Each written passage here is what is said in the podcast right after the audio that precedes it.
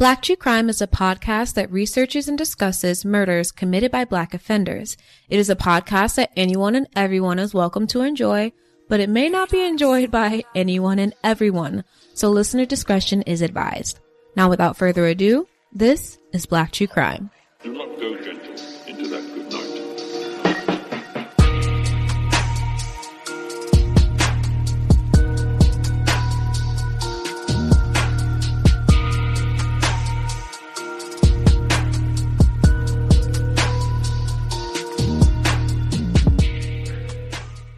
Hello, everyone.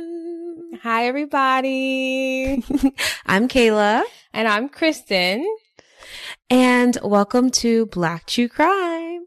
If this is your first time here at the show, welcome and hello. We love you all. Hi, guys. How are you?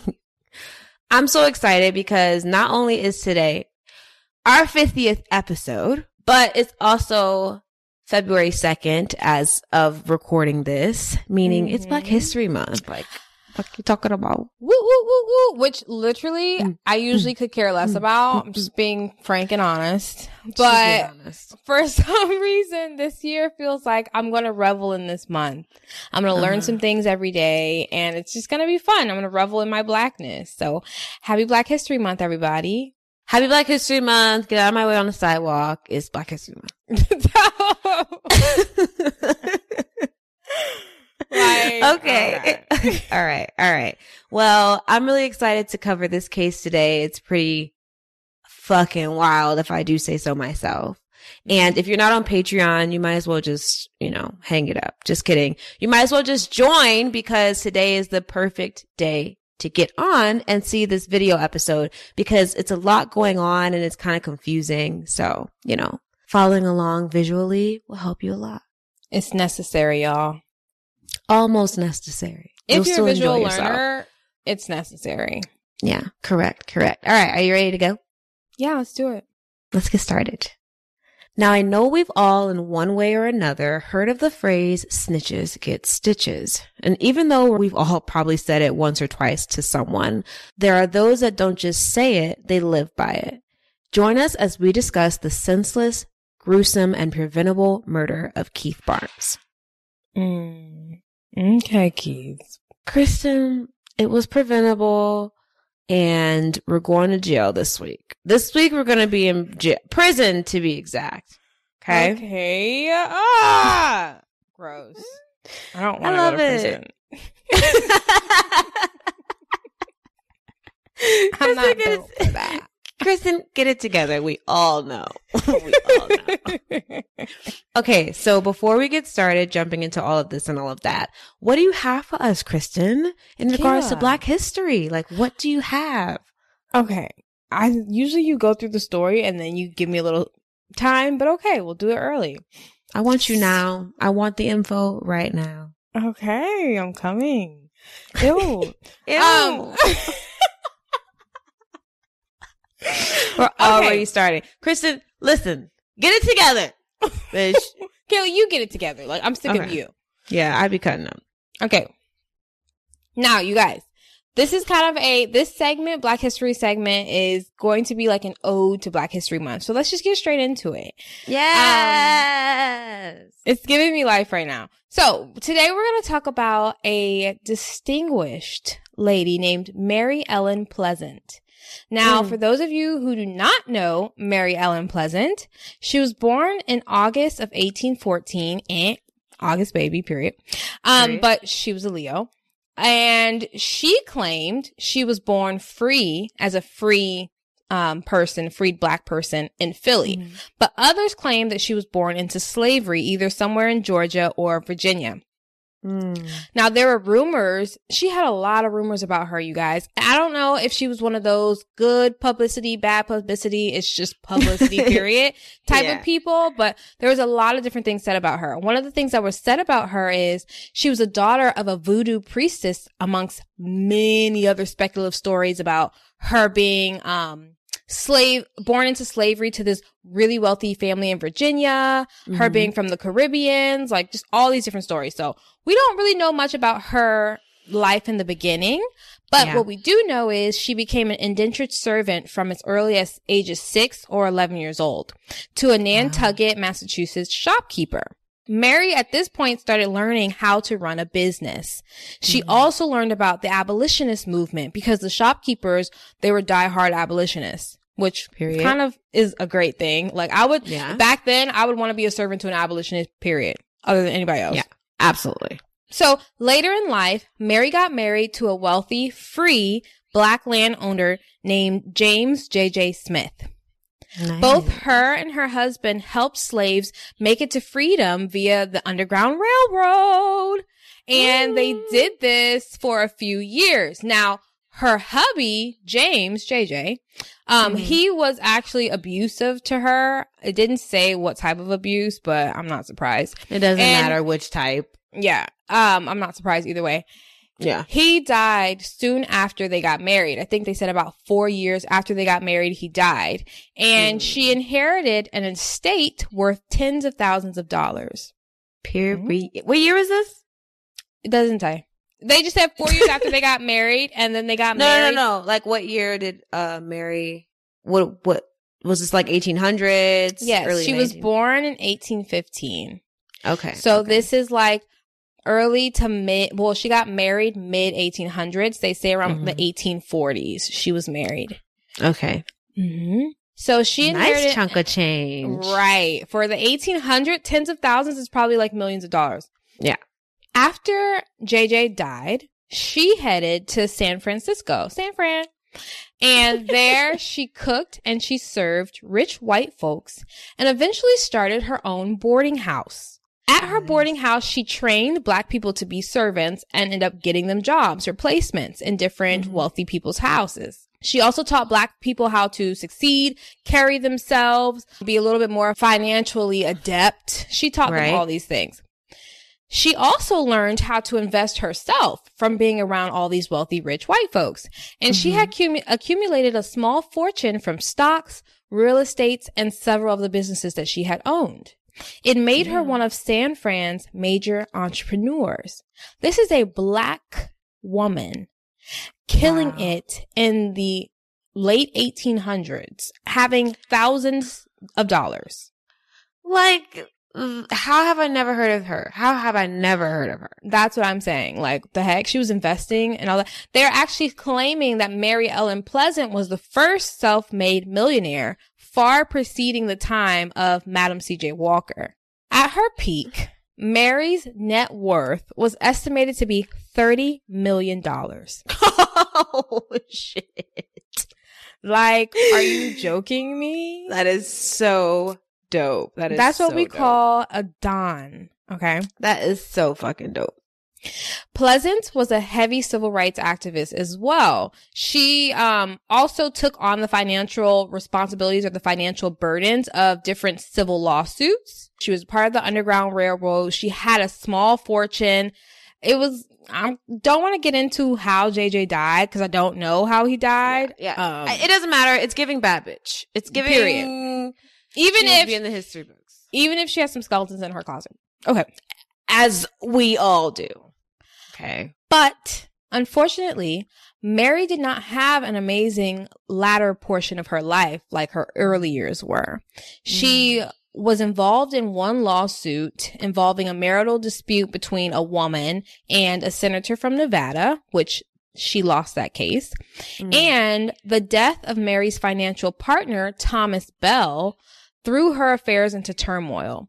Basically, Thomas Bell's wife somehow got the gall to basically ask for all of Mary's assets, Mhm. claiming that they belonged to Thomas Bell. So she got into it with her and journalists got a hold of this and ended up branding Mary Mammy Pleasant. Yeah. So now I'm seeing Oh. why people are saying, oh, calling somebody your mammy is Is not a good thing. Yes. Mhm, Because mhm. journalists was branding her as Mammy Pleasant and accused her of having something to do with Thomas's death. They even went as far as to say that Mary had voodoo or voodoo Wow. spells put on Mhm. Thomas's entire household. They did this because of the rumor that she was the daughter of a voodoo priestess, but also because of her relationship with a known New Orleans voodoo queen named Mar- Marie Laveau. Mm. Okay. So, long story short, Mary ended up losing her fortune and she Mhm. died destitute in 1904. That is horrible. Was well, who were these people? Who were these people? Were they Caucasian people? Thomas Bell, I don't know. I didn't see Mm. him. I tried looking up a picture, um, but they brought up a lot of different Thomas Bells. So I don't know if he was white. I don't know any of that. But I do know that Mary Pleasant was a light skinned black woman who Mhm. could often have passed as white. Okay. Yeah. But either way, like the fact that her story was that grandiose and then she dies poor. Yeah. I'm like, how the heck did that happen? Yeah. Well, we were on a high with the story, and now we're on a very low low. So, thank So, you, sister, That's for our that case. trip down Black History Lane. No problem. So instead of covering the background of a killer or even like the victim for the beginning of this episode, we are going to start with a little bit of background regarding our nation's capital, Washington, D.C., if you guys don't know. Mm-hmm. we, we're based in America. We have listeners everywhere. Mm-hmm. So, first off, if you don't know, DC is not a state. So if you go to DC and let's say you get arrested for something like a robbery, they'll take you to jail, but once you're convicted of that robbery, they don't send you to a prison in DC because they don't have any. They send you to a federal prison. And okay. s- state prison versus federal prison is very, very different. Yeah, it sounds like it. I'm literally imagining Rikers. Yeah. And there's, you know, they're shutting Rikers down by 2023, I think, or Cool. something like that, or 25, something like that. Wow. Well, Yeah, so where are they gonna put all them folks in Rikers? They'll figure it out. I don't know. I don't know. Okay. So after DC became the murder capital of America during like the crack epidemic, authorities realized they just didn't have anywhere to lock all of these people up. So in 1997, Congress passed the National Capital Revitalization and Self-Government Improvement Act. Good Lord. And a part of that act author, a part of that act authorized convicted felons from DC to be sent to one of 122 federal prisons in the country. Literally any of them. So let's say you grew up in DC your entire life, commit a crime, gets into prison, maybe just for three years. You could end up in fucking Alaska, bitch. Wow. Maybe not Alaska, but you get the yes. So anywhere. Crazy. Mind you, there are about 2,000 state prisons in the United States right now. So obviously I know there's a difference between state and federal, you know, governments, but they could have worked together in this sense. There's like at least, I think at least like three state prisons in Virginia alone, which is right next to DC. So they could have True. worked something out, but True. But you know how states are. States are stingy. and the federal government's annoying. Yeah. They're like, it's like your dad like sunning you your entire life. You're just over it, Mm-hmm. trying to get as far away as possible. Right. That part. hmm hmm Great analogy. Oh, thank you, sister. So because they can't work together, the federal systems were flooded with inmates. And this also meant that convicted inmates from DC would run into each other during like their shuffle around the federal system. And for most, the best way to get through it was just to get closer. So that's when the DC chain gang started to pop up everywhere. Mm, okay. Okay, follow me. The biggest DC gang to arise was called the DC Blacks. They were created in the 60s and 70s and were known for their like extreme violence. They just weren't to be fucking messed with. But the Aryan Brotherhood decided to mess with them. They were actually like huge rivals at the time during the 80s and the 90s. And they would literally just like ping pong murders, just murder each other. It was disgusting and violent for a lot of that time. But still, the DC blacks were nothing to play with. The members were dispersed nationwide, which made their influence and power even more noticeable. And what was their mecca?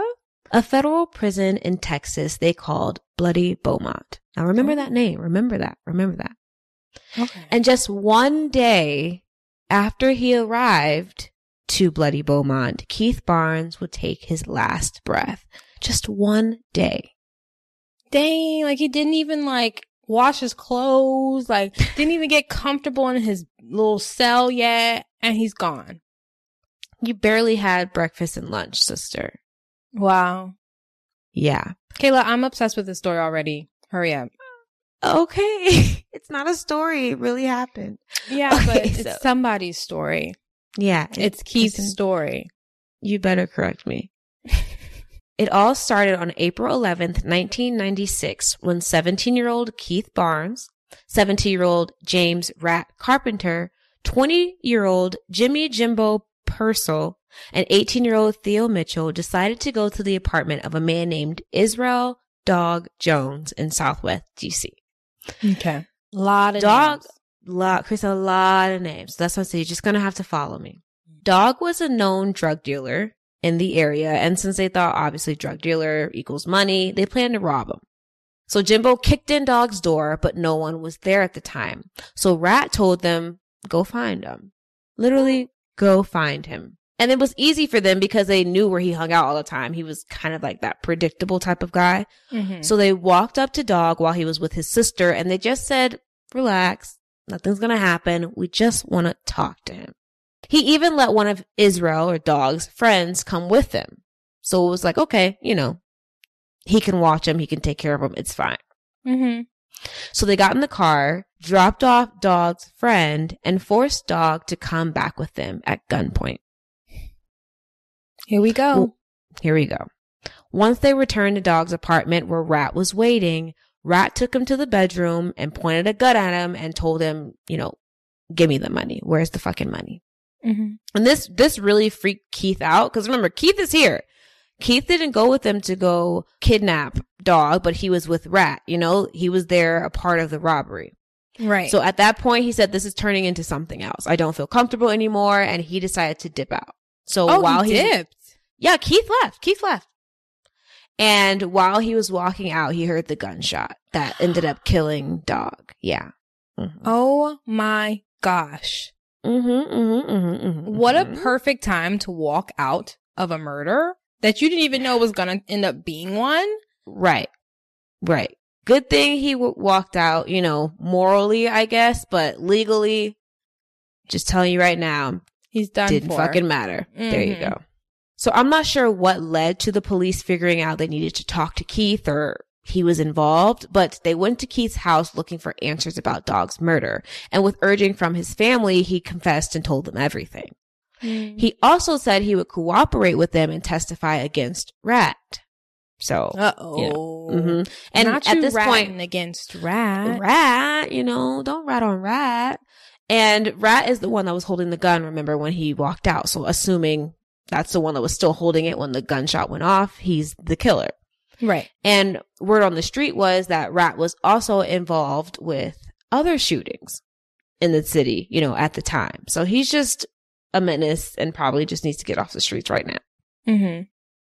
Now, we all know that agreeing to share information with authorities about an individual or individuals involved in a crime is considered snitching. okay? Yep.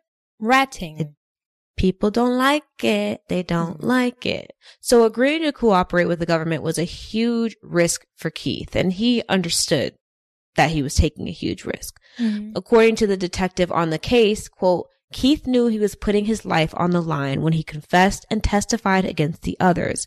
However, he and the prosecuting attorney and detectives felt that he would get a break for all that he had done and was sacrificing, end quote. Which They don't care about you, Keith. No. They just want their guy. And you are expendable. Absolutely. Like the first one to open their mouth, you think they get the best deal, and that's just not really the case. And even All the if time, they do, you know. it's still a crappy deal overall. Yeah. Yeah. Yeah. You, well, you shouldn't have been there. That's what I would say. You shouldn't have had your ass up in there. I feel Anyway. bad for Keith, but like you Mhm. said, he shouldn't have been there. I feel bad for him. He's 17. You know, he didn't pull a trigger. He wasn't even a part of the kidnapping. He was just there thinking that they were going to take the money and they were probably going to go do something fun. Like, Yeah. you know, something like that. And there were times that Keith wanted to change his mind. He was receiving threatening letters from Rat because Rat is locked down at this point. you know, he's in jail. And he was receiving letters trying to dissuade him from snitching. In one of these letters, he wrote, quote, anger, I don't get mad. I get even. I can't say I be angry, but I do live for revenge. Mhm. right? Yeah. Like he's, you know, it seems like he's ja- he was jacking himself off while he was writing that. like it don't like seems it. like it seems like a hail mary, but like in a way that's like, bitch, I'm coming for you. Like this is the last thing I can do to make sure you don't snitch snitch on me. But if you snitch on me, just know it's up and it's stuck. and it's fucking stuck.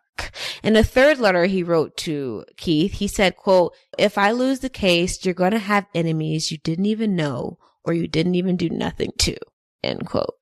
So he's really trying to, you know, stick the fear of something into Keith and Right. it didn't work. It didn't work. Keith still decided to testify and it really was on par, I think, for the prosecution because of the prosecution, because they told him, Hey, trust us. Don't worry. We're going to keep you safe. He's not going to hurt you.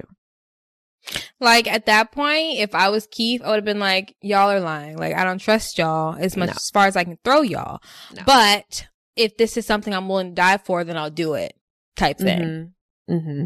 Cause he, I guess he just wanted to do what was right at that point. Right. Mm-hmm. So Keith ended up testifying and his testimony sealed the deal for the prosecution's win. Rat was sentenced to life without the possibility of parole. I'm not really sure what happened to the other men. I don't even have pictures of the other men, which is strange because they are, you know, they were adults. They were 18. So, yeah, but Keith pled guilty to second degree murder in exchange for his testimony. And that agreement suggested that he would receive about five years in jail, maybe Okay. less. Okay. But that didn't happen. A DC judge ignored the plea agreement and sentenced Barnes to 17 years in prison. But you see what I'm saying? Like you cannot trust the government to do anything on your behalf. No. Eh, eh, eh, at this point, no. Like once you're labeled as a criminal, you Mhm. basically have no rights. Like you have about two rights. Everything else is to eat for and to sleep. and to shit. Like everything else is up for debate. yeah, yeah, is a privilege at that point. It's it's it's really fucking rough. The prosecution was even outraged at this. They were like, "This is not what was supposed to happen," because, like we've already said, Keith didn't even pull the fucking trigger. He wasn't even physically there, you know, seeing the whatever, whatever. He wasn't as involved as 17 years, you know, as deserving of 17 years. And he was 17 years old. Like you're Right. basically saying for as long as you've been on this earth, you're now going to be in prison, all for hanging with the wrong crowd. Exactly. Exactly. Plus, his testimony was one of the biggest reasons they were even able to convict Rat. So it, the whole thing is just fucked up. The prosecuting attorney filed two separate motions for reconsideration of Keith's sentencing. But the judge denied both of them without even scheduling a damn hearing. Like without even seeing or listening, you know, to their argument. No mercy. Nope. Keith was, there was a tiny bit of mercy. He was granted eligibility for parole. So there was a chance that he didn't have to spend the entire time, you know, mm-hmm. in prison. Well, that's the least the judge could do. The homicide detective assigned to the case contacted a reporter and said, quote, Keith by all means committed murder when he conspired to rob the person who was killed. He was a participant, but Keith Barnes took responsibility for his actions and his being a part of the whole crime. Barnes also confessed to what he did and his testimony made the case against two of the three other conspirators, conspirators. Yeah. Of, of course, he had a debt to pay for his involvement in the murder, but he was essential in putting in jail two other persons who were just as or more culpable in that murder than he, which is like, duh, Yeah. way more culpable. They stayed. Like, they, one pulled the trigger. What are we talking about? Mm-hmm. The case could not have been made without his cooperation and honest remorse for what he was a part of. End quote. So even the people that arrested this man are like, give this man a damn break, for goodness sakes.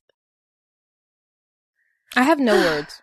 I'm I'm utterly like I've never felt so sad about some thing that someone should not have done. You know what I'm yeah, saying? Like, yeah. like he shouldn't have been there. Yes, we know he was going to Mhm. rob them. Yes, we know. But yeah, I Mhm. feel bad for him. Yeah, yeah. Yeah, he's a kid though. He's like 17, you know. He fucked up. He fucked up royally and just the fact that we know that this ends with his death is just really fucked up. Yeah. I think it just makes it all worse. Oh, and while Rat was awaiting trial for Dog's murder, he was also charged in the stabbing death of a 19 year old inmate named Quan Levante Harris, who was also awaiting trial for a murder charge. So like Rat It's a lot. knows the game. Like Rat's It's a a, lot part going of the game before he even went to prison. Like he knows Yeah. what it is. He has connections. He wasn't lying to Keith when he said, You're gonna have problems with people you don't even know. like there will be people that come for you. You know, these are the consequences that I warned you about, but you still decided to go ahead with it, you know? It's really scary. Was Rat a part of a gang at that time? Yeah, he was a part of the DC crew. Mm. hmm hmm hmm Rat was tried for that case as well and was acquitted after he claimed self defense. So, you know, he's he beat a murder charge. That's fucking crazy. Beat a murder charge while he was in prison. Awaiting another murder charge. charge. Crazy. Foolishness. hmm So now Keith is being bounced around the federal prison system from the DC jail to Orange County, Virginia to Coleman, Florida, all by 2003. And this whole time, Keith is trying to get his sentence reduced and himself removed from the federal custody as soon as possible. Because remember, we talked about all of these inmates and the DC connections and stuff like that. Hello. And Keith is not a fool. He knows No. what's up. He knows what's coming because he's been told several times. Mm-hmm. And it doesn't matter where they transfer him, he still gets harassed and threatened by all of the inmates that are affiliated, you know, with the DC crew or the DC gangs. Keith was in such fear of his life that he started writing letters to anyone he could to try to help him. He was writing to prison workers, attorneys, and he even wrote to a congresswoman. Wow. So like at this point, he's super desperate because no one's listening to him and he's facing being put in general population, which is the last place an informant or someone that's worked with the government or a snitch should be. Last place. Like, are you joking me? Like the people that said, we're going to protect you. We're going to protect you Right. are nowhere to be found. Kristen in the wind, shooting the shit, not giving a damn about Keith at all. At all. So if you're on Patreon, you can see his handwritten letters right now. He wrote that his concerns were continuously falling on deaf ears and he was in dire need of some outside intervention. Something that unfortunately would never come. Oh my goodness. Um, oh, Keith. Kayla, he looks like he's like literally, his bottom lip is huge. He looks like he sucks on it at night because he's scared. He looks like- Oh my god. He does look like he is just young and a baby and and, he's just a kid. is dealing with some shit that he, he just isn't way over his fucking head. And you mean to tell me the judge looked at this boy and was like, 17 years. 17 Bang. years. Like, Yeah. wow. No despite compassion. the despite the plea agreement you know in 2005 and in the process of being transferred again this time he was at a facility in Atlanta the same facility that Rat was at okay You're joking. Kristen am I taking Kayla, a piss Who cares about Keith? Nobody cares about Keith. Well, his family, next, literally next sen- sentence, Keith's family and their spokesman were vocally upset about this because this whole time his family has been trying to get him to a safe place, you know, and trying to get his sentence reduced as well. Fortunately, Keith was being kept in isolation while Rat was in general population, but it seems like, you know, in prison, if you want to get to someone, you can get to them. So that doesn't give me too much solace that he's in, you know, fucking isolation. Yeah, because the prison systems are a part of the problem. They are a part of the system. They suck. Yep, they suck. Their spokesman also revealed that Keith was attacked while incarcerated in Coleman, Florida, where his arm was pulled out of his socket. Mm. According to the Bureau of Prisons, quote, on August 23rd, 2003, Barnes was assaulted by another inmate. The medical report indicates that Barnes received abrasions and scratches, end quote. So I'm like, I just, I just don't fucking trust you. I don't trust you. I feel like he probably got his ass rocked and, you know, abrasions and scratches. That's, Abrasions meaning two broken ribs, a They- blackened eye, a knot on his forehead. Scratches Like, meaning stab wounds, puncture wounds. Like this is just saying? not this is not okay. But still, even after all that, nothing was done to help Keith and his next step from Atlanta would be Bloody Beaumont. doggone it. Doggone it. The last thing I want to mention that the detective said is, quote, Barnes helped get a much more dangerous person off the streets. The same person he testified against and who tracked his movement all these years while in prison. This person was able to get word through the prison system that kept, that Keith was coming to Texas and to get the DC guy there to carry out the murder. End quote. Like, who does Rat think he is? One. Two, how, this is almost like a political campaign. Like, how are you getting word from here and there and everywhere and you're locked up? Kristen, they say jail mail is, I don't know, the fastest, the best, bitch. Um, um The most efficient piece of transportation I've ever seen. How do you even know that Keith's going to Beaumont? Girl People, Beats other the hell out are of me. snitching. beats other the hell out are of me. talking about Keith's business. All up in his business. So, yeah, that's what Keith is walking into. He's been tracked. They meant, they said it. He's been tracked this whole fucking time and it's, it's about to get really, really bad. Kristen, you're an emotional wreck. I'm just so sad. Kill, are you joking? Look at him. I know he's a baby. Like he's a baby. He's a baby. Kayla, he looks like he's so sad. Yeah, he's scared. He didn't he didn't mean to do this. He feels remorseful. His family has his back. Like he's a kid. He's not I don't think he was raised as one of these other guys. Unfortunately, I don't have much information about that, but just to know that his family cared enough to get him a spokesman, like someone that was speaking on behalf of the family and were still by his side throughout all this just showed that he had a support system and they shouldn't have fucking done this to him. And I don't think people understand how hard it is to detach yourself um, from a culture that you live in that is always doing these type of things, robbing, ganging, murdering. It's hard to stay away from that when Yeah. the people you go to high school with that you grew up with in elementary school are now doing these Yeah. things. Yeah, yeah. You're just going to school and this is what's happening. It's in your face. It's almost impossible to avoid.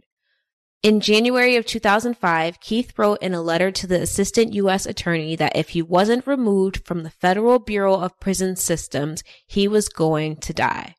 Just Period. plain as day. You know, I've been trying to fucking get someone to care. You guys don't seem to get it. But on May 6, 2005, Keith was transferred to Beaumont Federal Prison in Texas. So while he was going through intake, he told a case manager that he'd previously testified on multiple co-defendants regarding DC murder trials and that he was concerned about his, how safe he'd actually be at their facility. But despite his concerns, they still assigned him a cell in general fucking population. it's just like how many times do we have to be disappointed by the same system in order for someone to change it? seems like a lifetime. It seems like many lifetimes. The very next morning, Keith would be found dead on the top of his bunk in his cell. According to the autopsy, he suffered 106 stab wounds, the majority of which were to his heart, his left lung, and his liver. These injuries suggested that he was held down while someone else stabbed him. Just, fucking disgusting. like a thief in the night, like Yeah. Straight up got his ass. Probably was his cellies. I'm sorry. I said the very next morning. No, it was that evening. It was during dinner time. So Oh, okay. yeah, yeah, yeah. So still, so he got there on May 7th and then on May 8th during dinner time, around dinner time, that's when he was murdered. And he was found in his cell. Correct. If you're on Patreon, you'll see footage of the inside of the cell when they found him and he was found on top of the the top bunk of the the fucking cell. Wow. Mm-hmm. Rest in peace, Keith.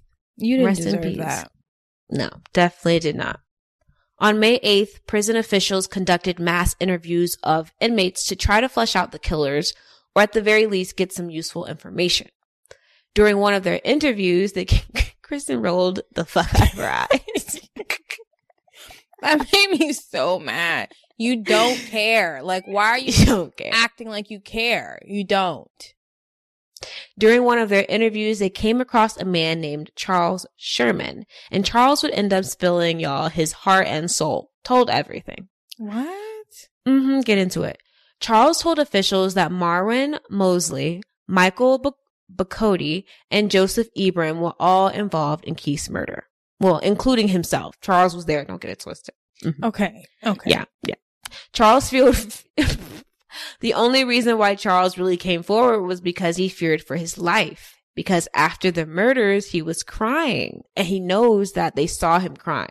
So he feels like they're going to see him obviously as weak and target him next, Yes. which is probably like one plus one equals two. Yes. Like, do you think this is a gang of brothers who love each other and will walk each other through the the tough shit? No, no, they're These eliminating threats. Absolutely. Period.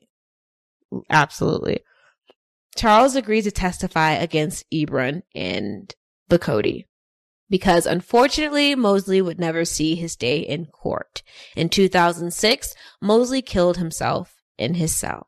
Wow. Yeah, Mosley's the bald one. Mhm. No. Mhm. Mosley's the one that stabbed him 106 times. And he killed himself. Reportedly. Kayla, what does that even mean? I mean, Like, I wonder why he killed himself. Like, I wonder what he was going through. if he really killed himself, okay, if he really killed himself, you never know when you're facing the death penalty because that's totally a death penalty case. You could be like, fuck that. Like, I have no chance of getting out. And I don't know if Mosley was already facing a life sentence or whatever. I know he had a personal vendetta against all snitches because he was snitched on and that's why he ended up in prison. And so did Ebron. Ebron was snitched on and that's why he was in prison as well. So, I see. mhm. Wow. Yeah. On August 15, 2007, a grand jury indicted Ebron, Bacote, and Sherman on murder charges. The government planned to seek the death penalty against Ebron. He was the one that was in the cell with Mosley and holding Keith Dow while Mosley murdered him. Okay. On March 29th, 2008, Ebron's trial would begin. Okay. So at the trial, this is what Charles Sherman had to say about what happened that day. Cause I told you guys some information, but we don't really know how they figured out who Keith was, what really led up to all of this. So according to Charles, this is what happened. In 2005, Charles was serving a sentence for armed robberies he'd committed in Washington, D.C., and was being housed in the Delta Bravo unit of Beaumont. So usually when someone new comes in, they're like, hey, where are you from? And that's kind of how you figure out who you're going to click up with. Mm-hmm. When Keith got to Beaumont, Charles, Bacody, and Mosley approached him and asked him what his name was. And Keith gave them like a fake name. He gave him one that sounded more Arabic. And I think that was Keith's Keith's attempt at preparing to get in with the you know the Muslims in prison and kind of get like their protection. So the three left him and went back to a cell and was talking about him because Mosley said he felt that Keith was lying about who he really was and that he was really the guy that snitched on some quote good dudes at DC jail. So he's Hmm. he, you know, word has got around. Obviously, Mosley actually even claimed that him and Rat were actual friends. So he's taking it more personal. You feel me? Okay. So Mosley told, well, he tasked Bacote with finding out Keith's real name, which he did because somehow he tricked Keith into telling him it. And once they found out who Keith really was, the three walked to the yard to talk to Tone, who was the leader of the DC crew at Beaumont at the time. And Mosley was basically like, Tone, this guy snitched on my guy, like, you know, my friend. I'm about to take his ass out. Mhm. But Tone wasn't on that shit. He was like, you know, killing him is unnecessary. All they need to do really is just beat him up and then force him to request segregation. Right. But Mo- but Mosley said no. Actually, he said, "quote No, we're going to kill him. I'm going to kill him." Mm-hmm. First of all, you're talking to your leader like this, like, who do you think you are? what is the point of having a leader if you can just tell him, no, this is what I'm going to do? Like, what is the dead in his point? And and that. You know what I'm saying? I don't know. I don't know. Maybe he was just a psychotic person, and the leader was like, "Look, I don't want this fucking issues. Do whatever. I don't." Yeah, like maybe they've known Mosley to be just a crazy person on the brink of, Unstable. yeah, losing Yeah. his life at any point. Correct. Um, so, he was just So- like, whatever. Right. So Mosley, Bacody, and Charles left the yard and started planning how they were going to kill Keith. Mosley then recruited a man named Joseph Ebron. Ebron? I don't care. Ebron. Let's just say Ebron. To help with the killing, to which Ebron agreed. And so they all basically spent the rest of that evening talking about the whole thing. I believe that people who are going to spend life in prison or even on trial for life should not Mhm. be held in the same area that lesser crimes or people with lesser crimes are in. I just, I just, just think about it. The people that are, are up for life, they don't care anymore or they have a a higher damn. possibility of being like, I'm not getting out. So it is what it is. Right, right, right. Yeah. It's a dangerous situation. It's a dangerous situation. Prison is dangerous. Don't go. Don't go. That's all. That's all I can say. Don't Don't not fucking pass go. go. Do not collect two hundred dollars. And if you made it out of prison and you watch our show, like DM us and let us know like what your experience was like. I would love to just hear your story. Period. Mosley even instructed them to put shirts over their faces so the surveillance cameras couldn't di- like differentiate who they were. They're really thinking about this. Plot. Once, absolutely. Once dinner was called, Ebron went to the Delta Bravo cell block where Bacody, Mosley, and Charles were already waiting. And that's where Keith was housed as well. Just, it doesn't even seem like they tried to keep him away from dangerous people at all. I know there's a bunch of cell blocks in there. Whatever. We've already talked care. about how pissed off we are Right. about that, but it is Right. what it is. All three at some point entered the cell, but Bacody and Charles would spend most of their time on the outside, like acting as a lookout. And if you're on Patreon, you're seeing the surveillance video footage right now. Charles said he was able to see into Keith's cell from where they were standing on the stairs, and he saw Ebron holding Keith in a headlock while Mosley arms were, quote, motioning. So I, that's what, you know, according to Charles. Mhm. After a few minutes, the cell door opened and Charles walked over to close it. And when he did, he saw Mosley and Ebron lifting Keith up and putting him on the top bunk. And then a few minutes after that, Ebron and Mosley walked out of Keith's cell and went about their business. Wow. Like nothing happened. Just stabbed a man. You know how long that probably took? That's not a quick situation. Where the No. hell are the guards? Who's watching these surveillance cameras that they were just so easily able to get access to? You know, and then felt Mosley felt comfortable enough to take his sweet time when he got tired. Yeah. and, And then a break. continue about his business. I told Kristen that off camera or off recording, guys. Sorry. she knows that part that I didn't say it yet, but Oh. yeah, he was, sorry. he was even getting tired during the attack and would take a break and then start stabbing him again. When it's like, I'm sure that? he was already gone after a few, you know? It's evil.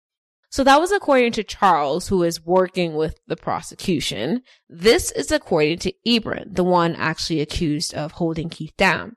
He said that it was true that they, he was approached by Sherman and Bacody, and Mosley asked if he knew who Rat was.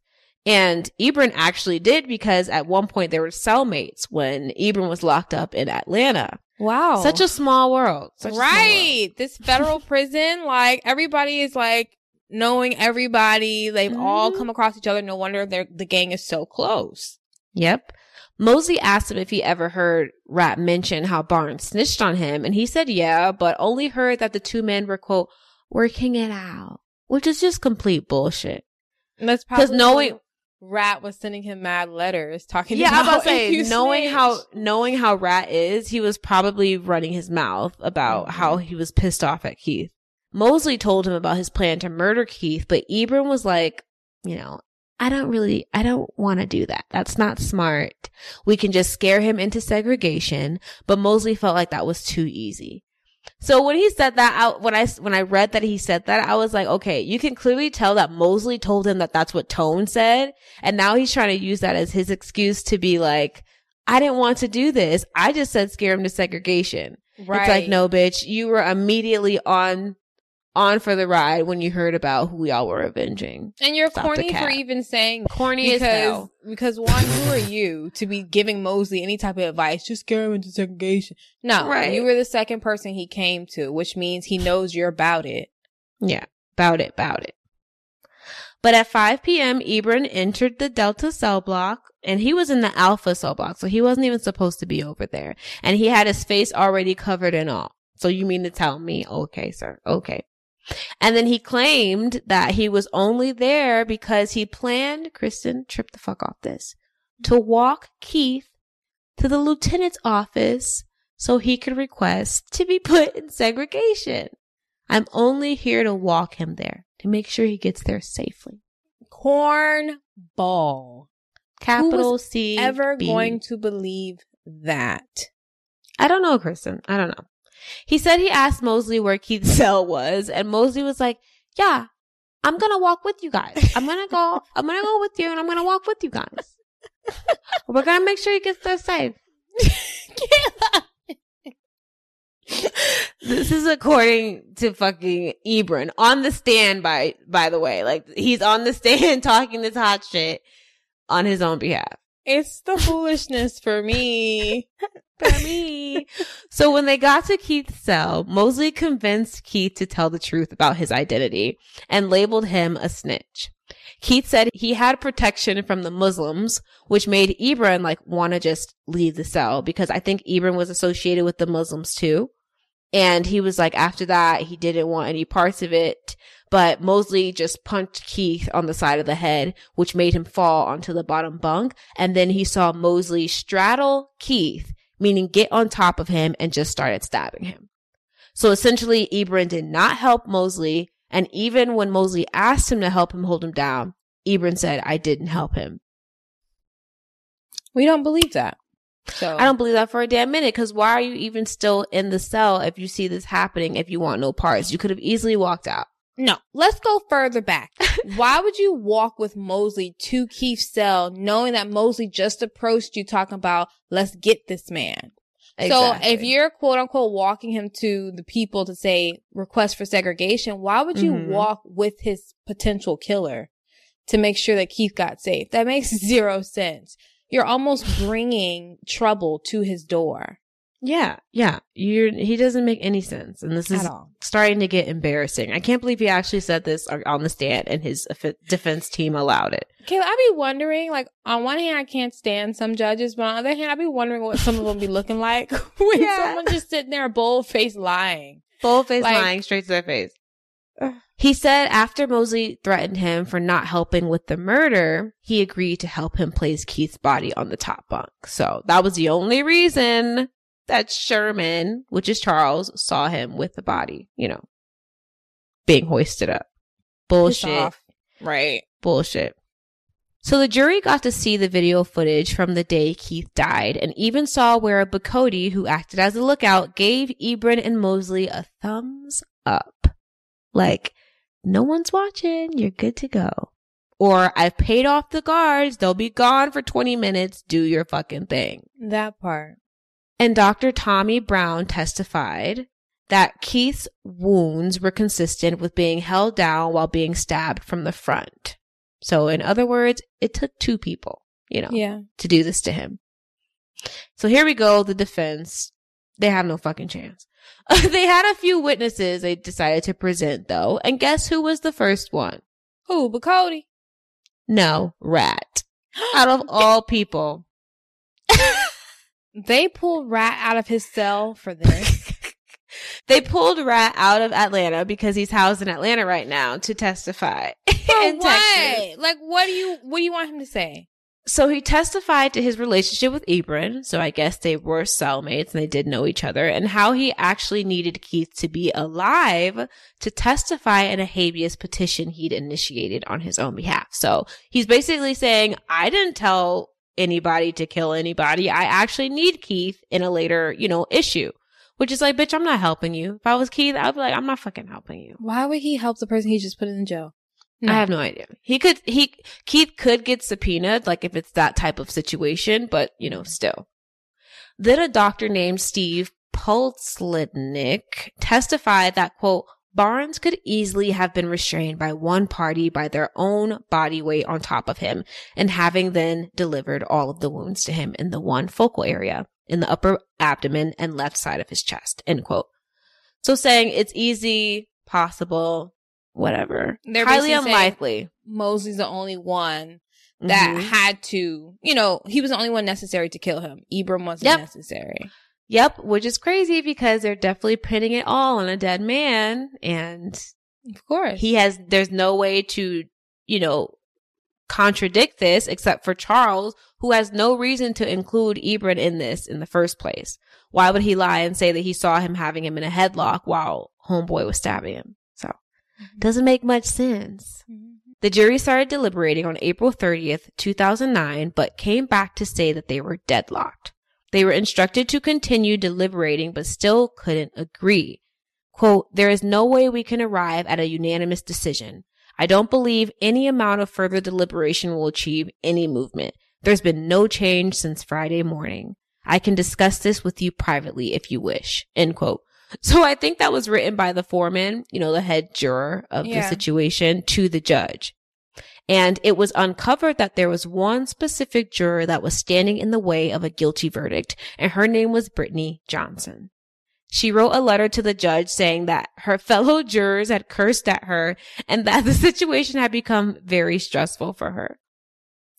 Ew, So I- I can't stand yeah. her already. Yeah. I also read I also read that her emotions got involved, so like her personal feelings were in the way of her being objective. So she was eventually removed. They replaced her with an alternate, and once they did, after five hours of deliberation, they came to a guilty verdict and would later sentence 30 year old Joseph Ibram to death. Wow. wow. Mm-hmm. Like, and the thing is, for some people, that's gonna make them feel better. For me, I just see it all as a crap show. Like, I see it all as just pathetic. Sorry. Why is the world like this? Why are black Yeah. people killing other black people for the sake of what? Like, Right. honor? Like, you think it's for honor? It's not. Mhm. It's literally just cost you your life. Yep, cost you your life for what? Ego and pride. Not worth it. It will never Nope. be worth it for me. No. When the jury read the verdict, Ebron just like flipped out. He started jumping up, cursing, and then he threw a water pitcher like in the direction of his attorney. he didn't hit anyone, but he was aggressive. And he mm-hmm. later apologized in like a handwritten letter that you can see if you're on Patreon. Mind you, the whole time Ebron's attorneys had been fighting for a mistrial, but the judge was like, no, because all of this jury shenanigans and issues and stuff, it lasted for days, Mhm. almost a full week, I think. So it was, they were like, come on, you know, if these people can't come to a decision, stop trying to force them to come to one. Right. And the judge is like, shut up, sit down. Yeah, yeah, I got this. Mhm. And this was the third murder Joseph Ebron had been convicted of in the last 15 years. Kristen, third murder That they even have him on record for. that he that they have him on record for. Let me tell you a little bit about Joseph Ebron, okay? His mother abandoned him, unfortunately, when he was just six months old, and his father was struggling with a heroin addiction hmm at the time, and that was when he wasn't in, spending time in prison. He grew up in Southeast DC, which was heavy on the violent side, and by 15 years old, Joseph was spending most of his time locked up in, in jail himself. He mm. committed his first murder at the age of 15 and his second by 17 in 1997. And that was only a few months after being released from a Colorado youth correctional facility for the first one. Just know, like, he didn't baby step into it. He full fledged belly flopped into that life. This is, he's probably thinking like, this is the life. Like, this is all this I is what it is. Yep. You know, and at least the gang, if he was in a gang, because I don't think we know officially if he's in the gang or in I a don't- gang. I'm not for sure certain that he was a part of the gang, but they were clearly affiliated close enough for Mosley to come up to him and be like, yo, I'm about to do this. Do it Right. with me, you know? Right. And that's probably the only sense of family he ever even knew. Yeah, absolutely. At one of his murder trials, his own brother in law testified against him, and it was said that there were audience members that were running their fingers across their throat in like an attempt to scare him while they're in court. Like while he's on the stand already testifying, they're still trying to intimidate him. In his closing argument, his defense attorney, which is Ebron's defense attorney said, quote, Ladies and gentlemen, there's been a fire burning in Joseph Ebron since he was 15 years old a fire that's continued to burn throughout his adult life up to 2005. And I'd submit to you, it is still burning. End quote. Mm. A fire straight from the pits of hell. I was gonna say, like, don't, because that almost sounded like a positive thing. Like, there's a fire burning, like he has. That's what I'm saying. vigor. I don't like say that. like, don't. do There was that. I like that. ambiguity, ambiguity. right? Too much ambiguity. ambiguity in that Yeah. entire thing. Yeah, I didn't like that. So rest in peace, Keith. I rest in peace, Keith. I wish I knew more about your upbringing, like your life before all of this happened. You didn't even have much life to begin with. And he died so young. I think he was like 25, 26. Wow. So rest yeah. in peace, Keith. Rest you didn't deserve it. Yeah, you No. weren't in the right place at the right time, whatever. Who is? You know? But you didn't deserve to freaking die.